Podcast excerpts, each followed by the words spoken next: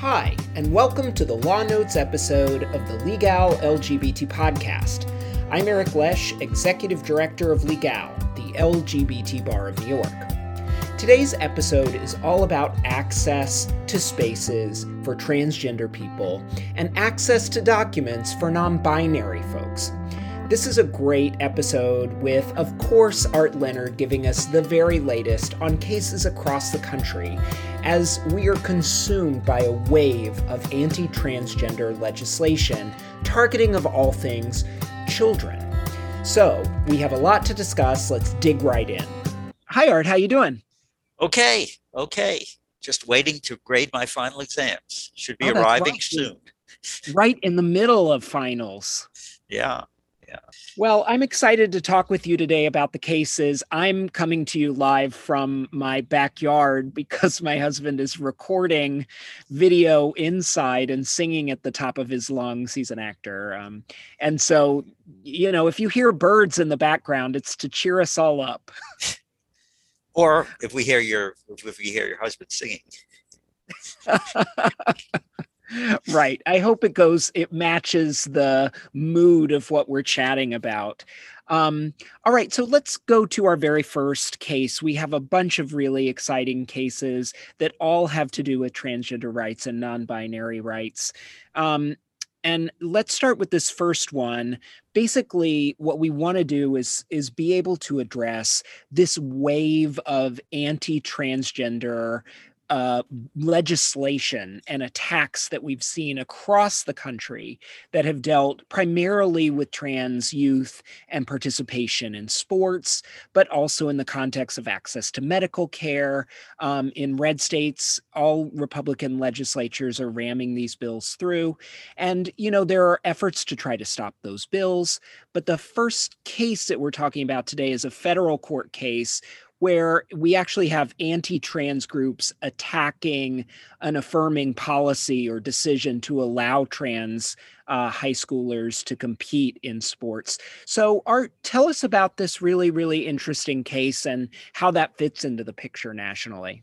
Okay, this case is called Soule versus the Connecticut Association of Schools Incorporated. The Connecticut Association of Schools has a, an organization called the Connecticut Interscholastic Athletic Conference, which regulates uh, high school uh, competitive sports in the state of Connecticut. And uh, several years ago, after one presumes a pretty careful study, uh, because there were strong voices on both sides of the issue, they decided that any transgender girls who wanted to compete as women in high school athletics should be able to do so. I mean, they had certain qualifications that had to be met, uh, but uh, ultimately, people who had transitioned uh, and uh, who identified as uh, female would be allowed to uh, compete in against cisgender girls, basically.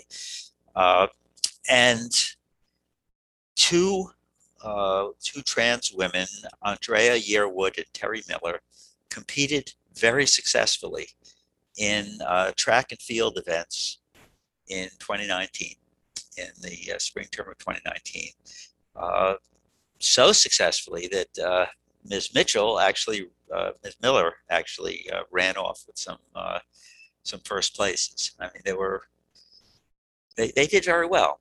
and some cisgender women were very upset and anticipating the spring 2020 track and field season, uh, two uh, cisgender women uh, from a, uh, a high school in Connecticut filed suit in federal district court, uh, Selina Soule and Chelsea Mitchell, claiming that for them to have to compete with Yearwood and Miller in the upcoming season would be unfair to them and would in fact discriminate against them on the basis of their cisgender identity in violation of Title IX of the Education Amendments Act. Uh, Title IX says that uh, no one should be discriminated against because of sex by an educational institution which is receiving federal money, and that includes not being afforded equal educational opportunity. Uh, so they claim that it violated Title IX uh, for the state to permit transgender women to compete against cisgender women in athletic competition. They filed their case in February 2020, and uh, we all know what happened in March 2020, right? Think back a year. Uh, pandemic, season canceled. That really affected the the Yeah. facts in this case and their outcome. Right. Well, they were they were really uh, they were looking forward to a hearing on their motion for a preliminary injunction, and the judge had set it for hearing, and then they decided that that was moot uh, because uh, you know they weren't going to have a season. Well, they managed to find uh, two younger students, women, who were planning to compete in track and field uh, for the 2021 season, and uh, they added them as co-plaintiffs because they wanted to preserve standing to get their uh, their declaratory judgment, their injunction, and everything else. And uh, the uh, defendants, of course, moved to dismiss. They said that the case is moot, uh, but they weren't just asking for an injunction against transgender women competing. They were asking for other stuff, uh, as you alluded to in your introduction. They were asking that these women, uh, transgender women who had done so well, that their record should be tossed out, and that you know, looking backwards at the 2019 spring season, all the records should be adjusted. Everybody who finished below them should be bumped up a notch. And uh, the claim by by Soule and Mitchell was that their rankings, which would now improve by one slot for both. Uh, for one of them, for Mitchell, it would actually mean some first place rankings. Uh, they said that this was important for their college applications and for potential employment applications for on their resume to show that they had won. You know, uh, but the court wasn't impressed with that. It said, first of all, they obviously didn't have standing because they graduated at the end of, uh, of the 29, uh, 2020 season. They, they graduated. So they don't have standing anymore to seek uh, injunctive relief. Uh, do they have standing to seek a declaratory judgment? No, because they're not going to be competing in the future uh, in high school sports in Connecticut. But the two younger students who were who were recruited, they would have standing, but they only have standing if they can show that they would suffer an injury if the court didn't enjoin the rule. And uh, a representation was made during the argument on, on the motions here. A representation was made by uh, the uh, counsel for the Connecticut Interscholastic Athletic Conference that there were no transgender girls registered to compete as of now for either this season, if it's held. I'm not sure if they're holding the season. I mean, we're already in May and uh, things haven't totally opened up in Connecticut yet. Uh, so they're probably not competing. But even if they are, there are no transgender girls competing. And uh, these girls who are juniors now, uh, with the two who still have theoretical standing, uh, they might not face any transgender competition next season. I mean, it would be unusual for someone to just burst on the scene uh, and compete without having competed, you know, as a sophomore and a junior, and uh, uh, you know, been brought along because we're talking about interscholastic competition.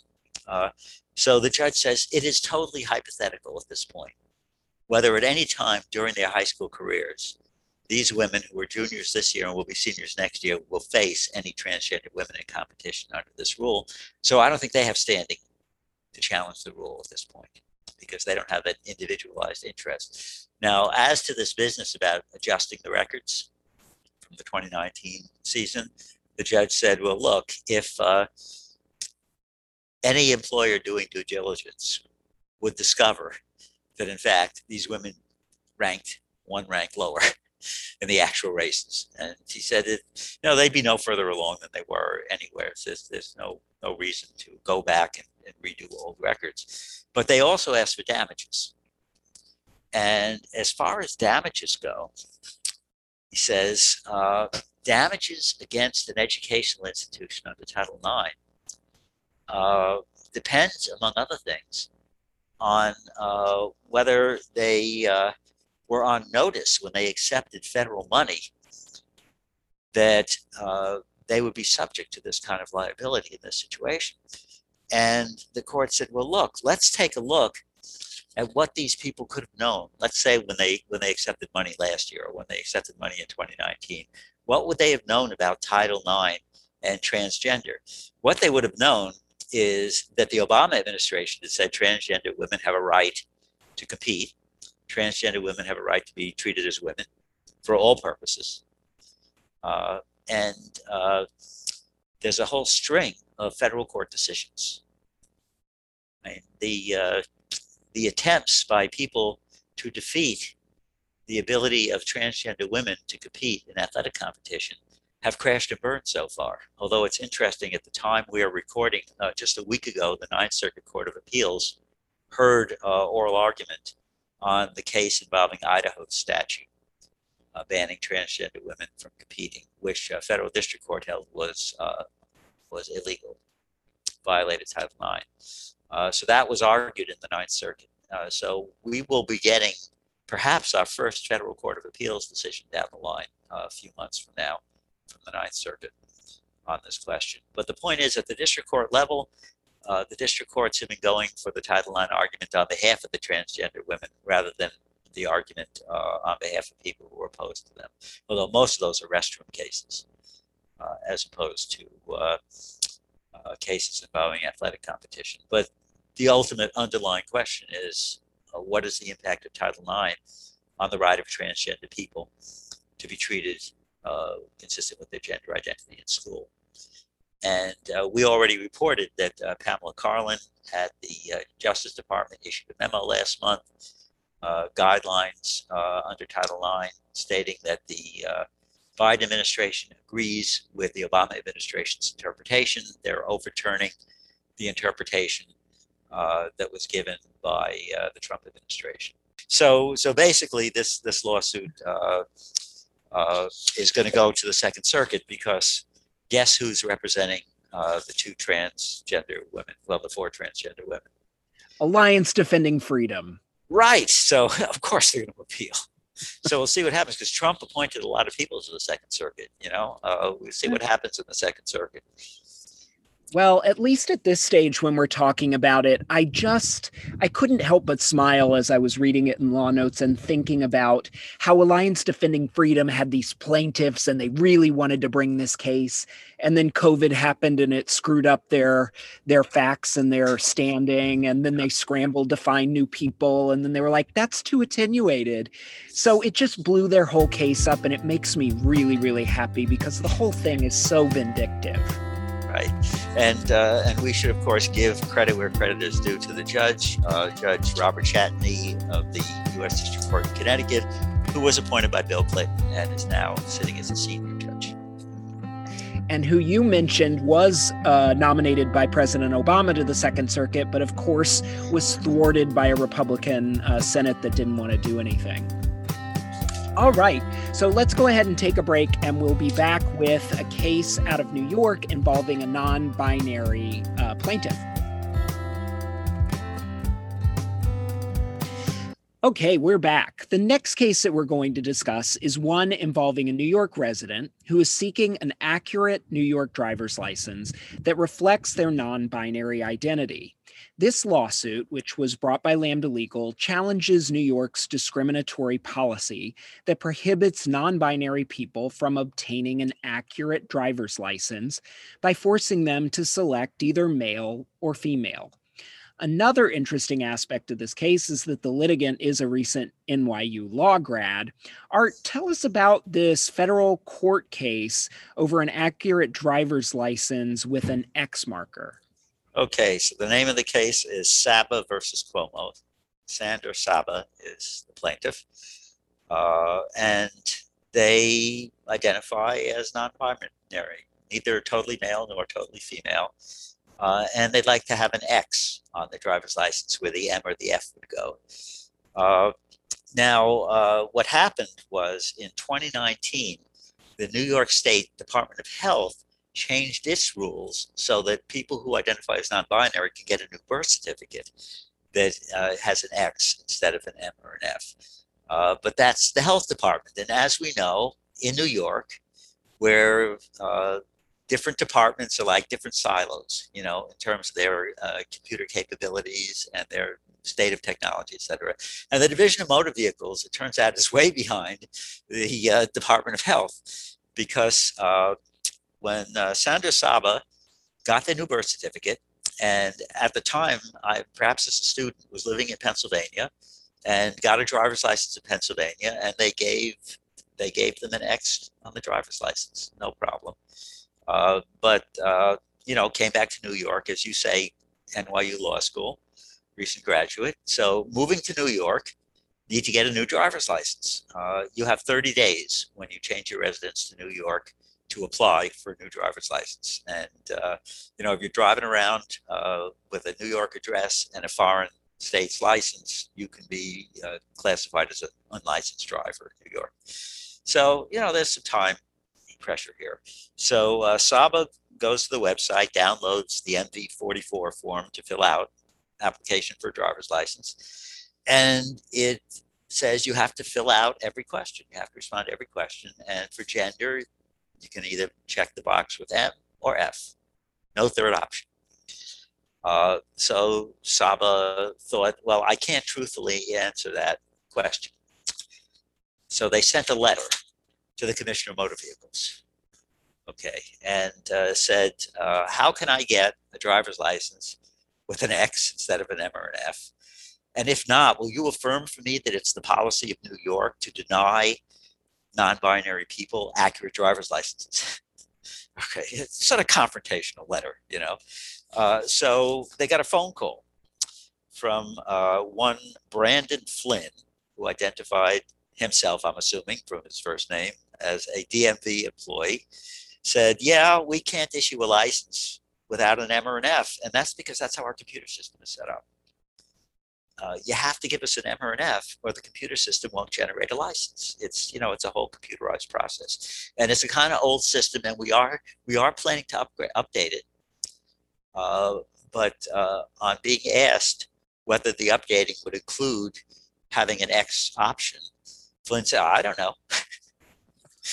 Sorry so, about know, your constitutional rights. Our yes, computers are screwed up. Well, it's it's well, it's the same thing. You remember the Zzyym case and the passports with the State Department. Same thing. Mm. Although I understand that President President Biden has said yes, non-binary people should be able to get a passport with an X, but I don't think they've settled that case yet. But at any rate, in this case, uh, uh, Lambda Legal got involved, uh, representing Saba, and filed suit against Cuomo and against the Commissioner of Motor Vehicles. So that woke them up. You know, uh, what are we going to do about this? And uh, Cuomo's response to what are we going to do about this is, come on, you got to be kidding me. We're not going to give an X because it's the computer. We'll, we'll give you some money. You'll upgrade your computer system. We'll take care of it. And meanwhile, offer to give them an X license. So uh, they contacted Lambda was representing Saba now, and they offered, you know, fill out the form, leave the gender thing blank, do a cover letter explaining the situation, and we'll have someone hand prepare a license that says X for you. But that's not the end of the story.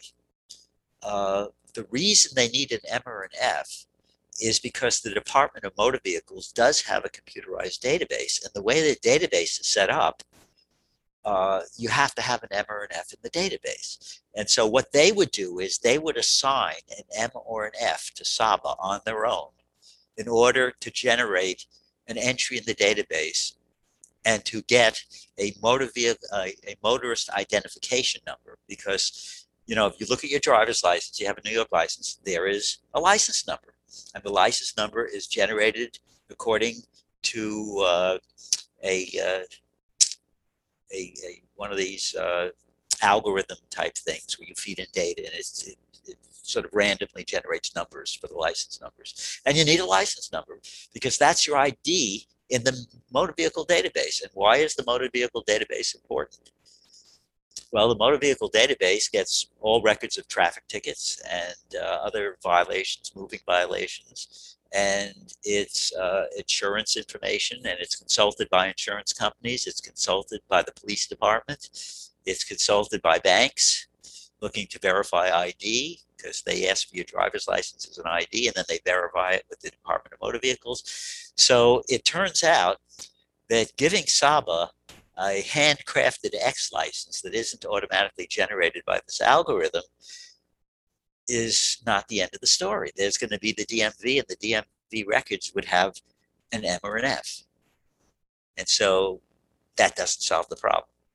Uh, right. You now, can imagine all the ways that the police could pull you over, see the license doesn't match what's in their system, right. and then maybe think you're driving with a forgery, all sorts well, of Well, they, they they said we will also send you a letter, an official letter on DMV Motorhead explaining your situation. So if you're stopped by the police, you could produce the letter, carry it around with you at all times. If you're asked um, for your driver's license as ID and someone makes a fuss, you show them the letter.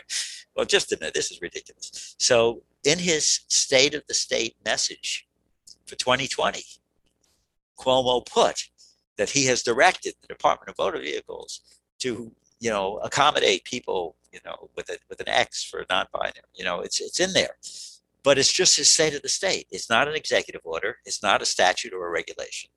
So uh, the state moved to dismiss the case, not contesting the constitutional claims because Lambda claimed First and Fourteenth Amendment violations here. But the state moved to dismiss as moot because they said what Saba is suing for is a driver's license with an X. We've offered him a driver's license with an X. What more does he want? Well, the answer is he wants a driver's license with an X. It's a valid driver's license with an X It's generated by the system that is correctly recorded in the DMV database, right? You need the whole thing. So uh, the judge, Judge Lewis Liman, federal district court accepted Lambda's argument that the case isn't moot. And the fact that the state says, oh, somewhere down the line, the computers are going to be fixed and it's all going to be taken care of. Uh, at first, they said they're going to have a completely new computer system. Then they looked at the price tag and blanched. And now they said, oh, we're just going to upgrade the computer system. We're going to make modifications. When? Well, maybe next year sometime, 2022, sometime in the future. And the judge said, well, look, it's not moot because if I were to issue a declaratory judgment, that would be binding on the state, right? They'd have to do it. But if I don't issue a declaratory judgment, if I dismiss it as moot, it's still hanging out there. There's nothing that says they have to go through with doing it.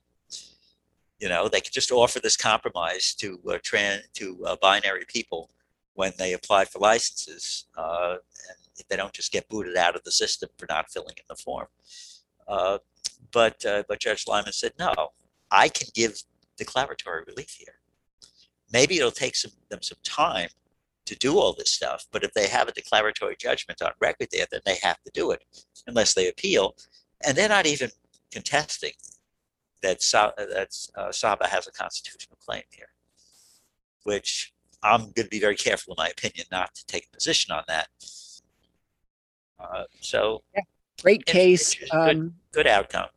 Yeah, Lambda Legal's been doing a lot of work on the birth certificate issue first, and now driver's licenses.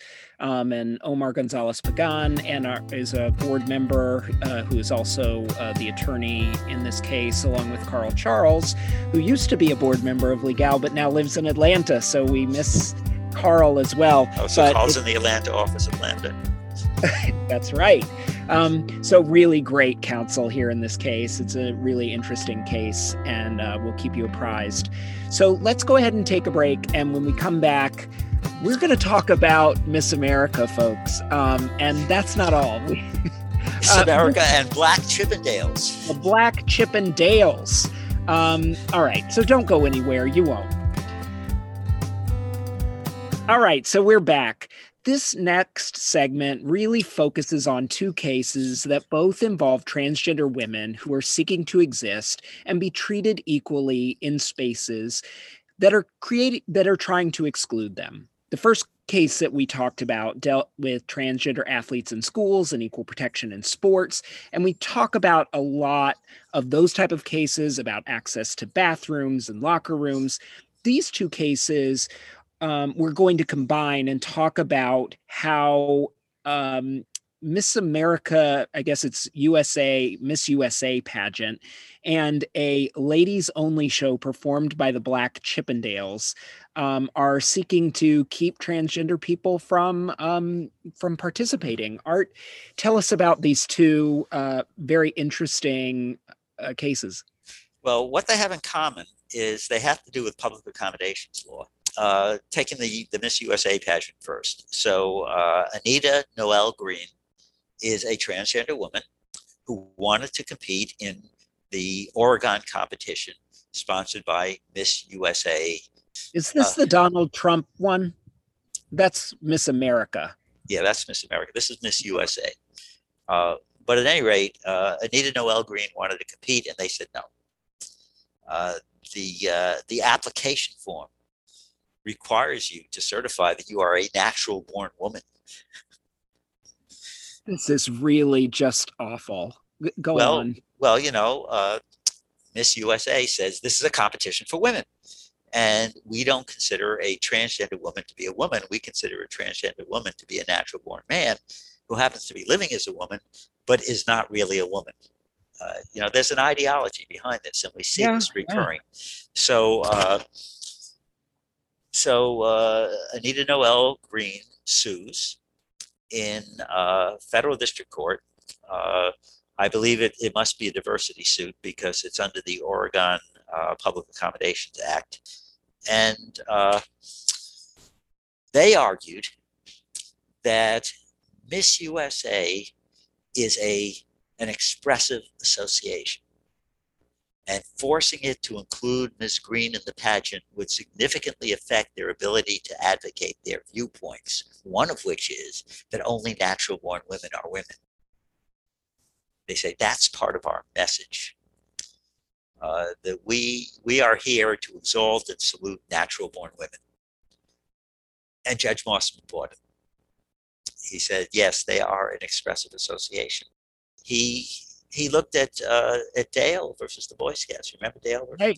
Well, which yeah. at the Supreme Court was the Boy Scouts versus Dale. James Dale, uh, the gay Rutgers student who uh, became uh, vice president of the Rutgers Gay Student Organization and went out on a speaking engagement. And he also happened to be an assistant troop master for his old Boy Scouts troop. And uh, as soon as that got in the news, they booted him out for being gay.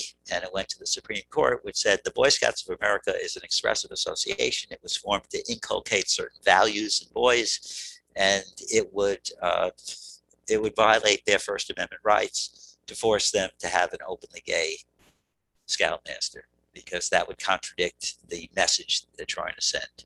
It would force them to send the message that they approve of homosexuality, that they consider it consistent with the Boy Scout oath that you have to be clean and reverent and all this kind of stuff.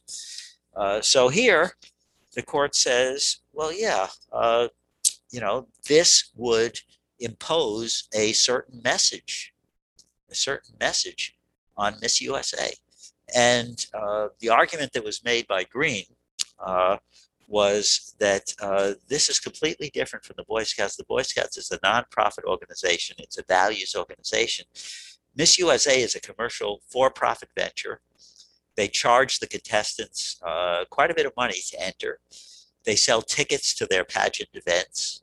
They sell advertising in their pageant uh, books each year, you know, and it's about making money it's not primarily about communicating a message, it's about making money.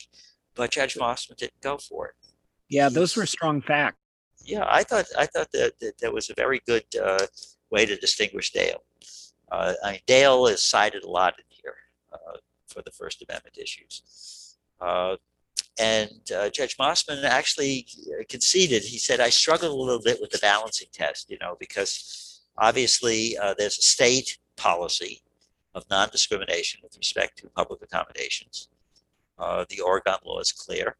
But under the First Amendment, under Dale and other cases involving expressive association, for, for example, the early case, uh, that was the St. Patrick's Day Parade case and the gay Irish group from Boston, he said, you know, if we have an expressive association, then we have uh, a real issue of forcing someone in there they don't want who was going to in some way conflict with the message. He rejected, it's sort of odd, he rejected the argument that this was compelled speech. But he accepted the argument that it was a violation of the right of expressive association on the part of uh, the Miss USA pageant. Uh, so uh, appeal to the Ninth Circuit? We'll see. Maybe yeah, we'll see. I did. I did find it that the the judge, at least as conveyed in the article, was really grappling with, oh, Dale, and you know, if if if the state interest in preventing sexual orientation discrimination wasn't enough to overcome the expressive uh, protections in Dale, then gender identity and and preventing that kind of discrimination would fail on the same kind of lines. Um, so I have to decide it this particular way. Is that the sense that you got from? Yeah, from it was. It was like he sees an he sees a hierarchy of protection. You know, women are protected from discrimination because they're women gay people are a little bit less protected from discrimination because of their sexual orientation. Uh, transgender people are even a little less protected, you know. So, so if uh, if there wasn't enough protection for sexual orientation, then how can there be enough protection for gender identity? As as if you know we have a hierarchy, when actually most courts construing anti-discrimination laws say that all of the grounds of prohibited discrimination should be treated as equal, that there is no hierarchy that says you protect people from race discrimination to a greater extent than you protect them from sex discrimination under a statute. You know, they, they're getting this tangled up with the Equal Protection Clause, where under the Equal Protection Clause, race is a suspect classification, but sex is sex is considered to be uh, sort of quasi-suspect heightened scrutiny, but not strict scrutiny. And that's where they've been slotting in sexual orientation and gender identity lately too now right. uh, applying the uh, the logic of the Bostock decision. but that's very different than if a state enacts a statute right. where it lists all types of discrimination. The, I mean, the statute indicates that the state considers this just as uh, important as race or religion or the other categories that are included. Switching to Florida, so so we've got Nevaeh Love, a transgender woman. Uh, was invited by some of her cisgender female friends to come with them to a fun night at Grotto Hall, which was being rented out to a group called Royalty and Heels for the Black Chippendales. That is, black male dancers who do a quasi striptease dance. And uh, evidently, the, uh, the the, the normal thing when they're doing this is for members of the audience to reach out, you know, like stuff a dollar bill into their thong or whatever. So, uh, and this was billed, this was advertised as an all ladies event, of course, because the Chippendale dances, they made clear to the organizers of the event when they were signed on for this event, they said, we don't dance for men, only women allowed. Okay, so uh, uh, Ms. Love showed up a little bit late her friends had already bought her ticket and they'd stake out a table right up in the front, right up in the face of the dancers. All right, so she she shows up and she sits down there, and someone in the audience spotted her as a transgender woman and relayed that information back to the dancers, who freaked out. So uh, one of the organizers of this uh, uh, organization that had contracted with the Black Chippendale, she said, well, what if we ask her to move back from the front of the audience so she's not in your view and she's too far back and she's not going to be able to accidentally touch you or something like that.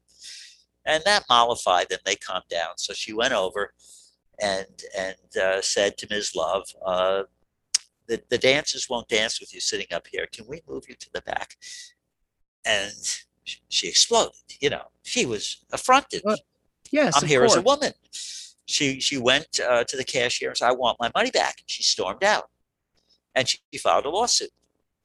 Uh, now she filed the lawsuit in state court because there's a public accommodations law in Florida that covers sex. And she says, "I was discriminated against because of my sex." Well, there were two defenses that were advanced uh, before the trial judge, uh, Judge Edward Nickinson of Escambia County Circuit Court. Uh, one, they said uh, Grotto Hall is not a place of public accommodation. It's a lodge, and there's a provision in the public accommodation law that expressly excludes lodges and similar private clubs for being covered under the public accommodations law. So that was one argument. And the other argument was that the Florida Public Accommodations Law doesn't ban discrimination based on gender identity. Well, the judge said just a minute. You know, they had they had a little trial here. They had some evidence, and the evidence was that several times a month they're renting out the hall for bingo. They're renting out the hall for this, for that. Once or twice a month, there's a live show of some sort there. The judge says, no, this is a this is a place of public accommodation. It is used often enough to sell tickets to events and things of that sort. And the judge said, I don't really have to decide whether the Florida law covers gender identity under their ban on sex discrimination because I find that the Black Chippendales have a right to not have anyone in their audience who isn't, uh, who who is a man. So, so quoting quoting Judge Nickinson in the trial court decision, the court's decision here represents no more and no less than a finding that when the subject of the activity in question is sex, and when that activity involves sex or sexually suggestive bodily contact, and when the performers who may be physically involved with that contact have specified they consent to contact only with women, the performers may reasonably expect to retain some say over who is or is not a woman for purposes of the activity. What Here, the hell is that? This is the judge. Here, the dancers, the dancers clearly did not consider Ms. Love to be a woman for purposes of their performance. And the court sees no reason why, for that limited purpose, Miss Love should be able to force those dancers to think otherwise. No person should be required to perform body contact, sexual or sexually suggestive acts with another except by consent. This is absolute crazy stuff. And the judge said that ruling from his Love, quote, would require the court to impose appellant's gender norms on unwilling others which the court declined to do.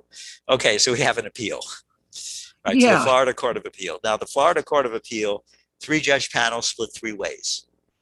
All right, uh, Judge Kelsey agreed with Judge Nickinson that this is a place of public accommodation. But she also agreed with Judge Nickinson that there is a privacy exception that they're going to recognize and uh, said, uh, rejected Ms. Love's argument that there was no unwanted touching exception to the Florida Civil Rights Act. She asserted, we cannot adopt that reasoning without implicitly invalidating or creating new exceptions to numerous existing laws that protect fundamental rights. So she was referring to the laws against battery, sexual battery, sexual harassment, and ironically, hostile work environment created by unwanted touching. She, she said it would be an, a hostile work environment for the Black Chippendales to have someone who they consider to be a man sitting there in the front of the audience where they could reach out and touch them. Did these folks go to law school? All right. Well, this, this is this is Judge Kelsey. All right, but there are two other judges here. Uh, two other judges here. Uh, one judge, uh, uh Judge Rowe, Lori S. Rowe, uh, concurred, but only in the result. That is, she believed that the suit should be dismissed, the plaintiff should, uh, suit should be dismissed, but not based on some sort of privacy exception or something like that. She said, as far as I'm concerned, Grotto Hall is not a place of public accommodation, and therefore the statute doesn't apply. So she agreed to dismiss Love's case on the grounds that the act doesn't apply to this venue. And then we have the dissenting opinion, uh, dissenting opinion by Judge Ross Bilbrey. Judge Bilbrey said, I agree with Judge Kelsey that this is a place of public accommodation, and I disagree that there's some kind of judge manufactured privacy exception to the public accommodation provision. He said, it's up to the legislature to decide what affirmative defenses there are. It's not up to the courts. And furthermore, he said, this is not only sex discrimination, it's also gender identity discrimination. And this is the good part that I like. And he says, because of the Bostock case, which was decided after Judge Nickinson's decision, but while our appeal was being briefed, I think we should follow the Florida practice, well established, following Title VII interpretations when we are construing the Florida Civil Rights Act. Uh, yes. Uh, now, the uh, the defendants argued that uh, Bostock was an employment discrimination case, and this is a public accommodations case. Uh, but he said no. But we have we have followed Title VII precedents when we're interpreting what sex means for purposes of the Florida Civil Rights Act. So I think, and this is a question of first impression in Florida. We don't have appellate ruling on this yet, although I think the uh, the state's uh, civil rights agency has agreed with this argument. uh, that henceforth the uh, provision on uh, discrimination based on sex for all purposes under the Florida Civil Rights Act should be construed to include sexual orientation and gender identity in line with Bostock. But he said, I don't even have to get there because I think this is an open and shut sex discrimination case. I mean, after you read the dissent, dissenting opinion, you're just like, oh, thank goodness you've got some common sense, somebody who's who understands the law um, yeah. and and it's just so baffling that the other hoops that the judges went through to come out with the the outcome that they did. Well, this could go to the Florida Supreme Court. Uh, I I would be a bit hesitant about taking it there, but you know, Ms. Love is not vindicated because although there is no majority ruling saying that there is this exception to the law, that's just one judge. But uh, to the extent that we have uh, two judges agreeing on anything of substance, it's that Grotto Hall is a place of public accommodation when they rent it out for the Black Chippendales. Or similar. Well, I'm glad we've reached resolution on that. You know what? I'll go ahead and buy into that argument as well. How about we, that? We have agreement on something. Yeah. Well, this is um, the ACLU of Florida. This is Daniel Tilley's case. He's a friend of ours. Um, you know, the Florida Supreme Court used to be eminently fair, and now it's got a bunch of new Ron DeSantis appointees. I wouldn't risk, uh, uh, you know, we'll see what they do, but I don't know if this case should go up. It's wild. Um, all right, so give us the of note, Art. It's hard to top these last couple of cases. Well, but I think uh, this is actually a family law case from Michigan, Michigan Court of Appeals uh, two lesbians, partners, they want to have kids together. They want to do the innovative thing, like one of them has her eggs harvested and they're uh, fertilized in vitro and then implanted in the other one. So one of them is going to be the birth mother and the other is going to be the genetic mother. Okay. And what resulted in this case was twins. Uh, and then uh, a little bit down the line, the women are falling out from each other and there's going to be a custody dispute. And the standard, uh, when you have a custody dispute between two parents, the standard is best interest of the child, whether you should have joint custody or sole custody or primary custody or shared, you know, or whatever. Uh, but in this case, uh, the birth mother was arguing, I am the only natural parent here. And my former partner is a legal stranger to these kids. And the former partner said, I'm not a legal stranger, I'm their genetic mother.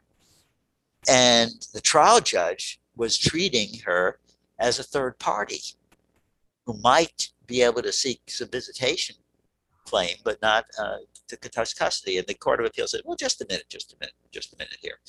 Uh, there is, in, in defining parent for purposes of this kind of case, it doesn't matter whether you're the genetic parent or the birth parent, they're both parents. And so they stand on equal footing, and it's the best interest of the child. Uh, very good decision. Uh, the uh, name of the case is LaFever versus Matthews, Michigan uh, Court of Appeals, April 1st. So it was the first case we found for this uh, May issue of Law Notes. And I immediately assigned it out to my research assistant. So I, I have a wonderful article about it by Philip Kukovich, who is my graduating research assistant. He'll be graduating from law school in a week or two. Uh, will no longer be my research assistant, but I'm very hopeful he'll continue to write the law notes after he passes his bar exam. Well, that's just fascinating. Thank you so much for this really uh, exciting lineup of cases. Uh, you said you had one update for us, and, and I have like two seconds before we. Did you want to update us on the? Yeah, on the Meriwether case. You remember the uh, the professor at Shawnee State University in Ohio who's misgendering a transgender woman? Oh yes, of course. The three judge panel said he had a First Amendment right to do it because he's speaking right. on a subject of public interest. Well, a petition has been filed with the Sixth Circuit for en banc review, and just the other day I signed on to a law professor's amicus brief arguing that the uh, panel totally screwed it up. And this was a panel that was like two Trump appointees. Right. So, you know, uh, we'll see that that that may be going to the Sixth Circuit for reconsideration. Fascinating. Well, thank you for being on the right side of the law, Art, and uh, for helping us keep abreast of all of the law. We really appreciate it. We'll be back next time, unless there's a breaking news podcast where we're discussing Fulton v. Philly. Um, otherwise, we'll be back with you next time. There's Alano's coming out. Thank you so much.